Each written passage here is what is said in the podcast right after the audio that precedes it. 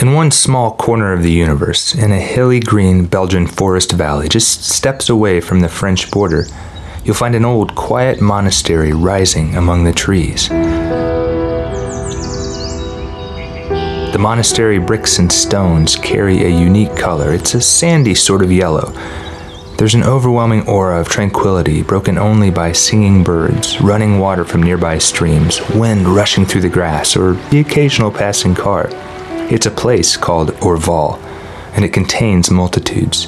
You'll find history, art, architecture, and insights gleaned from hundreds of years of monastic living. The place offers lessons about the value of patience, steadfastness, focus, and the path to brilliance. And on the simpler side, you can also find a nice selection of honeys, cheeses, and beer. And I want to begin with the beer because there's something brilliant and beautiful about the way Orval does beer. They have just one, just the one Orval. Let that sink in for a second. I mean, think about beer stores, places that we've all been. Imagine the shelves. They're stocked with silver cans, limited edition bottles. You've got lights, dries, originals, limes, blondes, browns, triples, and specials. If they were zoos, most beer shelves would be the birdhouse, a colorful, screeching cacophony vying desperately for your attention. Even West Vleteren, the legendary monastic brewers who are Orval's Belgian Trappist bros and who are famously not interested in commercialism, they make three types of beer. But not Orval. I mean, it's almost mind bending. We're talking some serious single minded focus. One beer. Who does that type of thing anymore?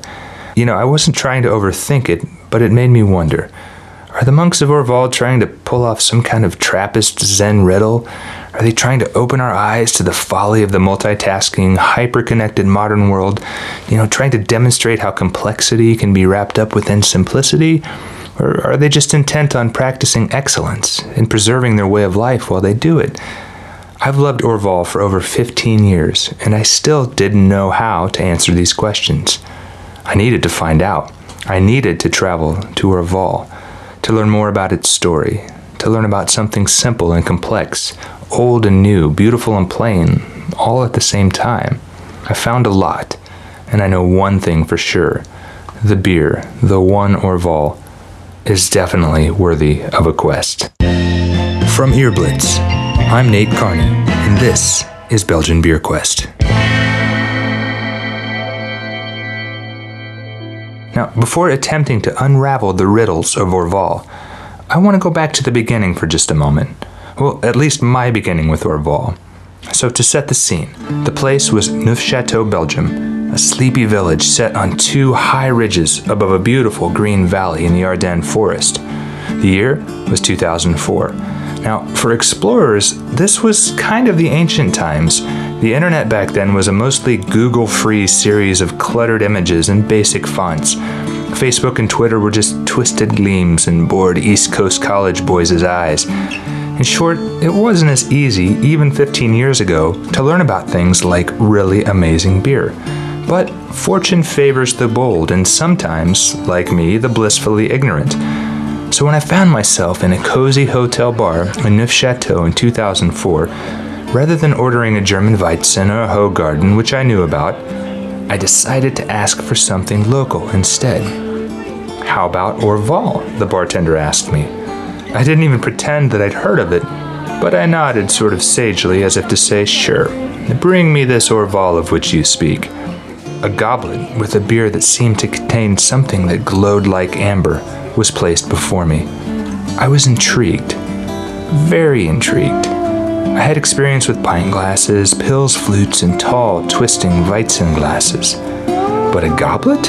Especially one with a fish, a ring, and the name Orval in block letters across the front? It was kind of medieval and very cool. And then I took a taste. All right, I am alone finally at night after a long but good day with a glass of Orval. So let's taste this bad boy, shall we?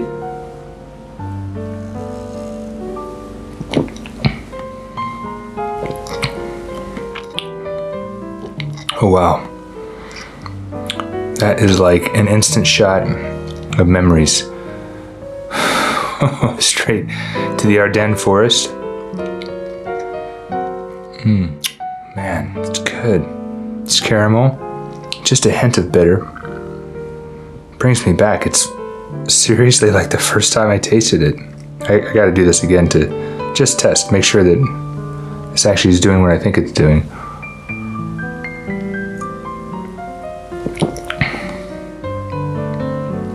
Wow. It's so unique. It's so Orval. And it takes me right back. Man alive. It's amazing how that happens. It's one taste of something, and then all of a sudden, you're in the past.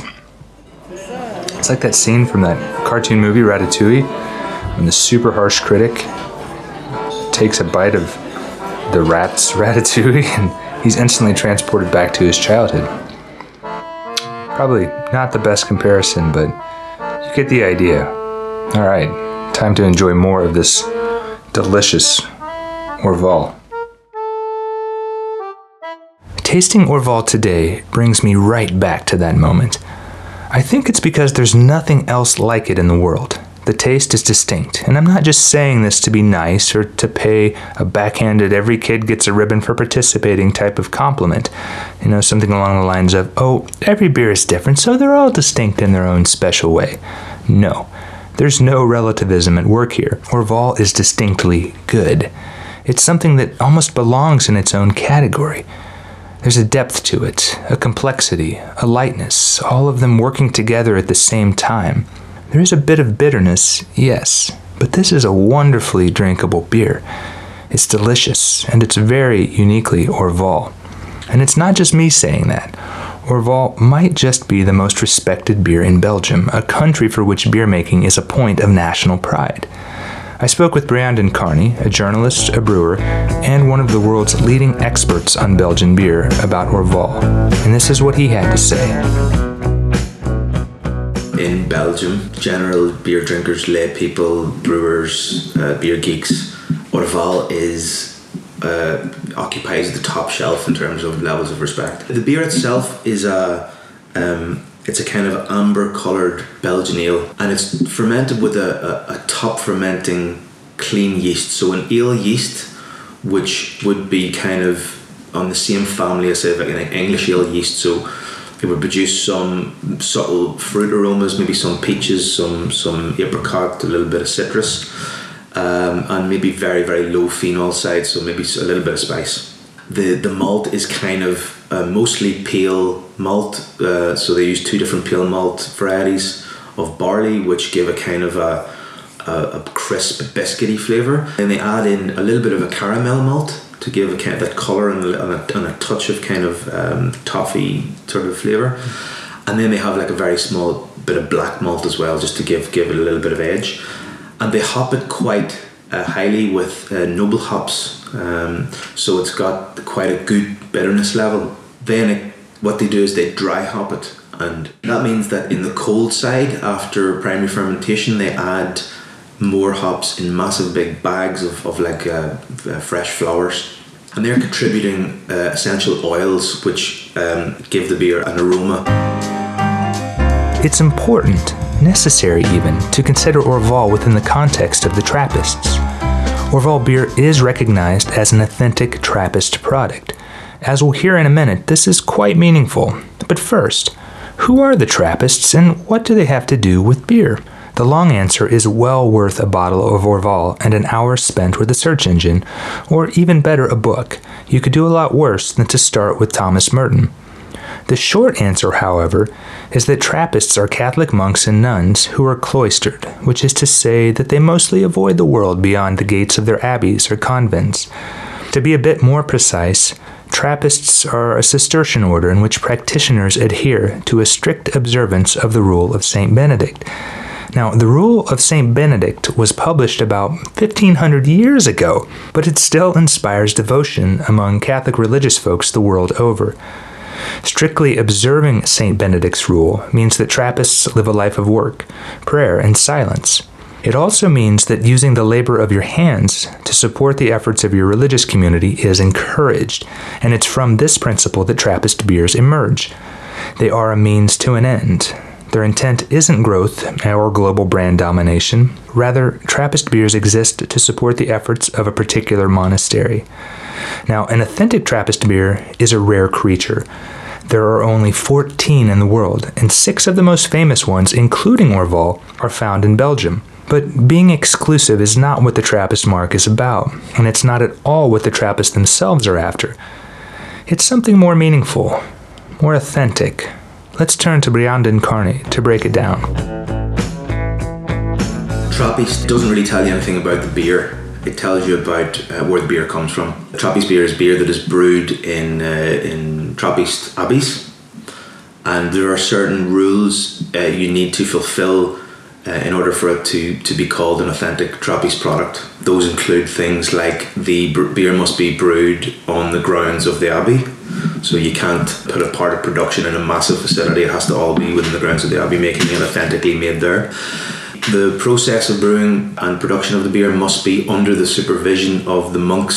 So they must control the decisions effectively of the beer and its marketing and sales. The other part of being a Trappist brewery is that you must put the majority of the profits from the beer back into the monastic community or into local charities. And that is kind of uh, the line that Trappist breweries, they don't want to be for profit organizations. What they want to do is use the brewery to sustain their monastic lifestyle. And I have been lucky enough to visit a number of different Trappist abbeys, something that's not always easy to do. And what I've been struck with is the fact that even though some of the breweries are quite commercial now and that they export around the globe and they're they have quite a large production, the people in charge are the monks, and the monks are only interested in sustaining their monastic life. And it is even for someone like me who can be quite skeptical or, or cynical. When I went to, to sort of see what it was like, I came away thinking this is absolutely authentic, and these this is this is a really beautiful story. The Orval story, through virtue of its Trappist roots and commitment, has a heart. What Trappists produce is not about wallets, at least not theirs. It's about sustaining a way of life, about keeping things like contemplation and searches for very big answers alive. And when you visit Orval, these things become evident. Seeing the place where Orval is made tells you a lot about the beer, even if the brewery itself is off limits to almost everyone. After parking near the Abbey, and there is plenty of parking, especially on cold winter days, you walk through a quiet arched entrance and into a tranquil courtyard. To visit the grounds, you have to buy a ticket.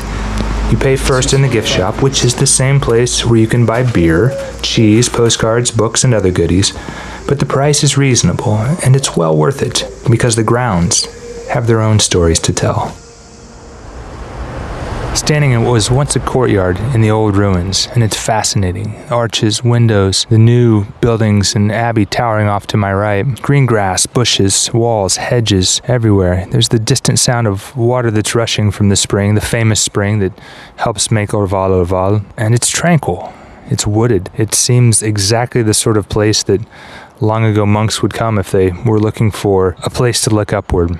I'm a little surprised that a, a, Tuscan royal person made it all the way here and that she lost her ring in the river, but you know, that's how it goes. So, one of the things I love about strolling the old Abbey grounds is that there's an opportunity to learn everywhere. There's little signs posted all over the walls that give you hints and insights into the daily lives of the monks that lived here hundreds of years ago.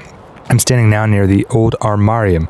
I was raised Catholic and grew up across the street from a Benedictine monastery way back in the day but I'd never heard of one of these before. It was apparently a small room where monks would go to read the scriptures, and the thought that by reading it aloud, especially, they would learn the word and it would bring them somehow closer to where they were trying to get to. So it's very cool. Then there's also stuff like the architecture room where you can learn about a belfry. And on our lucky day, we were able to see a dead bat near the part about the belfry. That wasn't so great, but still, it was a bat near a belfry, so unexpected and kind of interesting.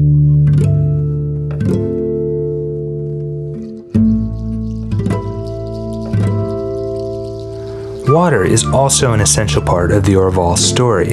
In fact, it may be the most crucial element. Without it, Orval might never have come to be. Legend has it that Matilda, an 11th century widowed Tuscan royal, lost her wedding ring one day in a spring in what is now Belgium. Distraught at her loss, she prayed for the ring's return. A gallant trout swam upward, ring in its mouth, causing the princess to exclaim that truly this place was a golden valley, or as it would be said in French, un val d'or, hence Orval. Overwhelmed with gratitude, Matilda, who was a formidable figure in her own right, decreed that an abbey should be established on that location.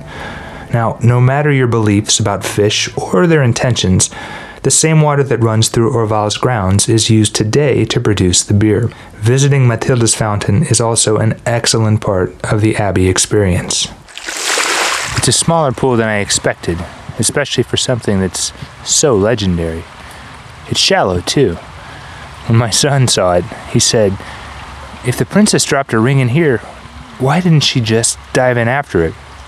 It's a good question. The bottom of the pool stretches maybe two feet at most, easy enough to see a ring and not nearly deep enough that you think a fish would have to bring it. But, I remind the boy, that was a long time ago. That's how histories pass into legends. And the pool that's here now probably was a lot, lot deeper back then.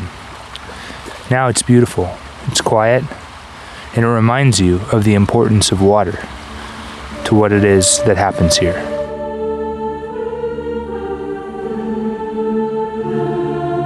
The Matilda legend is where Orval's history begins, but what happened afterward is a fairly familiar tale for many medieval European monasteries. There were cycles of destruction and reconstruction, and more than half a millennium after its founding, the community was thriving only to be decimated in the mid 17th century by the Thirty Years' War that raged across Europe. At the beginning of the 18th century, the Orval community was reformed to follow the strict Cistercian observance that we now associate with Trappists. Things were back on track, or so it seemed. But less than a century later, French revolutionaries arrived. In theory, they were acting on behalf of the newly formed republic, which had claimed all church property, very extensive at the time, as its own in support of the state. In practice, they often sacked and pillaged monasteries, burned buildings to the ground. That's exactly what happened at Orval. By the end of 1795, the monks had dispersed. Matilda's Golden Valley was no more. The 20th century, however, brought another rebirth. In 1926, the abbey grounds were returned to the Cistercian order, and three years later, a massive reconstruction program began, one that was to last almost 20 years and which would restore the abbey more or less to the condition in which we can see it today. The rebuilding project was designed and overseen by the noted Belgian architect Henry Vaes. More on him in a minute the Orval monks went right to work and began brewing beer in 1931 to support themselves and their community. Though they had intended no such thing, the monks of Orval were kind of revolutionaries. They dry hopped their beer when the grandfathers of today's dry hopping hipsters were just children. Why? Well, let's hear from Breandán Kearney about the fascinating brewing tradition and the lineage of master brewers that stretches from the 1930s to today the process of dry hopping is really interesting because it's it's kind of uh, quite trendy now, and, and a lot of breweries around the world particularly in the United States of America, are dry hopping heavily to equip their beers with those big juicy aromas. But actually, this was a technique that Orval were doing in the early 1930s. Mm. And, you know, this is something that they have continued to do throughout the existence of the beer. And it was actually the first brewer of the beer was a guy called Hans Papenmeier, who was a German guy working in Orval and his brewing assistant was um, from East Flanders but had studied brewing in England. Hmm. and it's thought that that is where they brought the dry hopping technique back from England at that time and that Hans Papenmeier brought the noble hop varieties that they used from Germany where he was from. And the guy that kind of made Orval as we know it today is a guy called Jean-Marie Rock who's, uh, who's the head brewer of Orval up until fairly recently. And now uh, the head brewer is, is a lady called Anne-Françoise Pypaert and she is the first uh, female brewer at a Trappist brewery. But she's been working there for maybe 20, 30 years as assistant to Jean-Marie Rock, and she's highly respected. She also uh, manages the, the, the cheesemongery that they have on site too. So it's quite a big job with a lot of responsibility. And she's also in charge of developing the beer, ensuring that she works with the farmers, works with the hop growers. and managing this, you know, this fantastic legacy that Orval have. So, just in terms of the people that have worked on the beer, the the brewery itself and its surrounds, the story of, of kind of its history of the abbey, and you know the, the you know how the beer is made. It's it's it's just a wonderful story.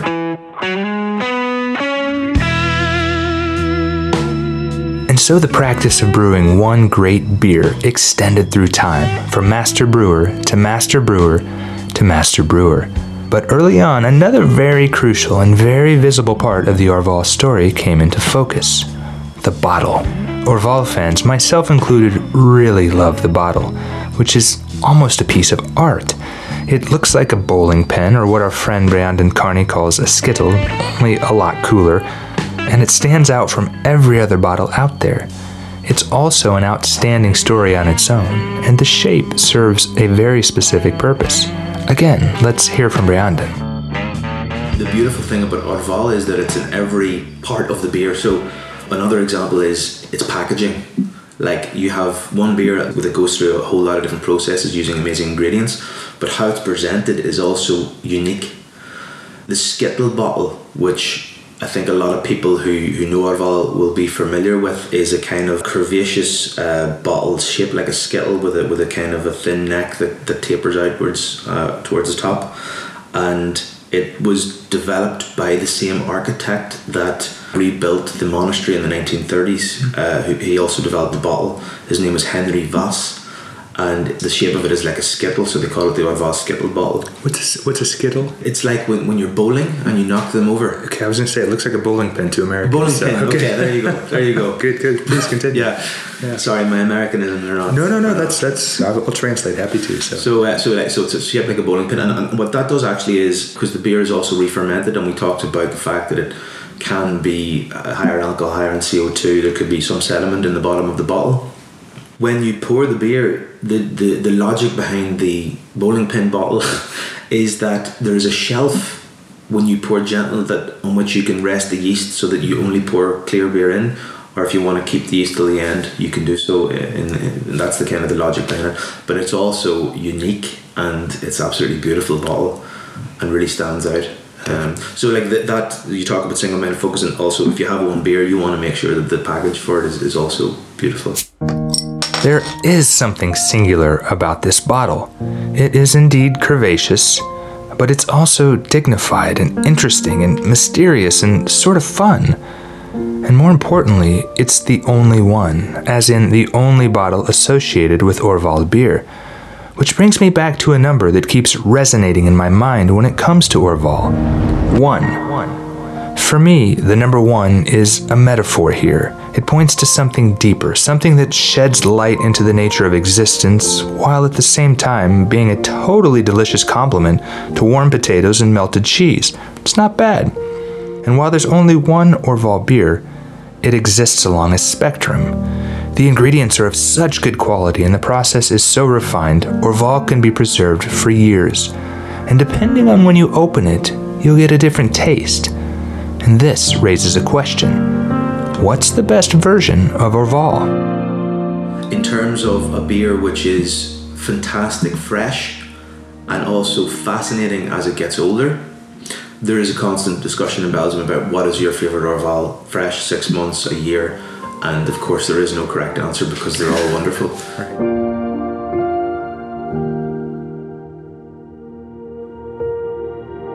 Another fun way to look at this question, to think about Orval, and of course to drink Orval, is to consider Orval vert, which is also called Petit Orval. Roughly translated, this means green Orval, Orval vert, or little Orval, Petit Orval. Essentially, Orval vert is a young version of Orval, which can only be had at the aptly named Guardian Angel restaurant, which sits outside the walls of the Abbey. You can't buy bottles of Orval vert. You can only drink it on tap at the restaurant, and it's delicious. It's low alcohol, 4.5% ABV. It tastes a lot like an IPA, like something you might drink in a brooding Oregon alehouse. But it's fresh, hoppy, and refreshing.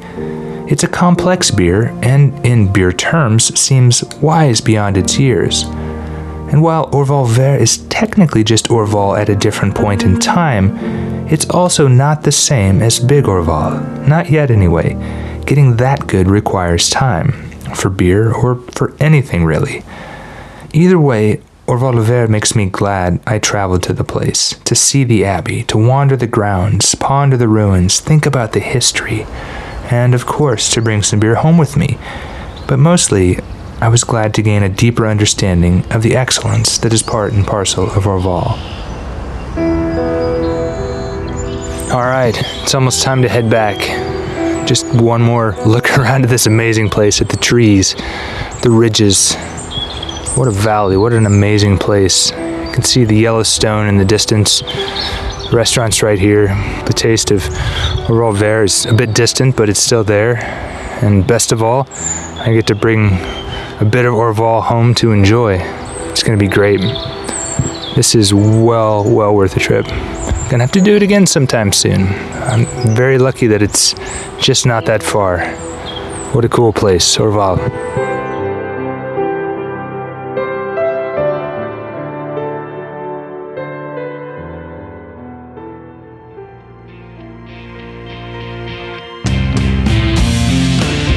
This episode of Belgian Beer Quest is brought to you by Earblitz, a production of Advantipro GmbH. Our producers include Master Brewer Brett Helenius, Chief Chemist Manuel Flatkin, and me, your humble test taster and host, Nate Carney.